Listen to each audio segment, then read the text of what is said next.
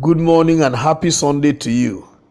It is my prayer that the Lord will reveal Himself to you in a very special way as you join other believers to lift up His name and praise Him for who He is and for the things He has continued to do in our lives. Amen.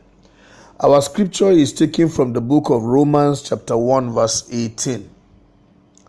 The wrath of God is being revealed from heaven against all the godlessness and wickedness of people who suppress the truth by their wickedness. This is a sound of warning, especially to all of us who are children of God, to whom the truth and the light of God have been revealed in the person of Jesus Christ. Jesus Christ commissioned us and said, Because we have come to his light, we have become the light of the world. And because we have known His truth, we are supposed to represent that truth everywhere we go.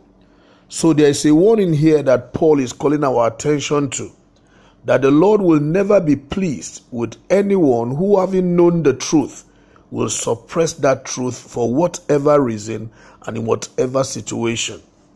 It is important for us to know that we live in a world where justice is being compromised. People see the truth, they know the truth, but they look away from it and allow some other people to suffer. If you find yourself in that kind of situation and you keep quiet and you don't speak the truth and make it known, God will hold you responsible. He said here that his wrath will be revealed against such people who by their wickedness suppress the truth and don't allow the truth to prevail.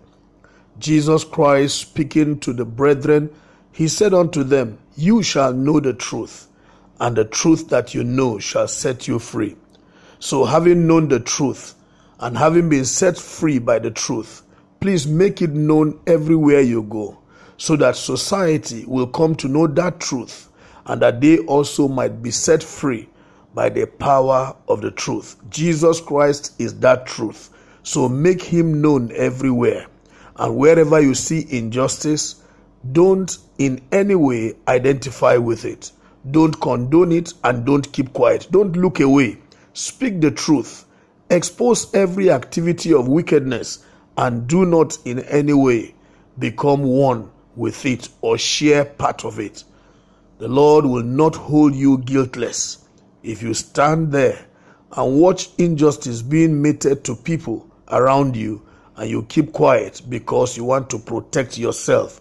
Self preservation will never take you anywhere. If the Lord does not protect you, nothing can, can protect you. So speak for Him where you ought to.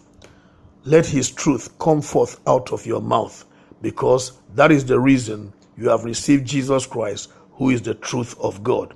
May God grant you the grace to continue to proclaim His truth everywhere you go and for you to stand for it and represent it everywhere to the glory of the name of the Lord. God bless you. Have a wonderful Sunday.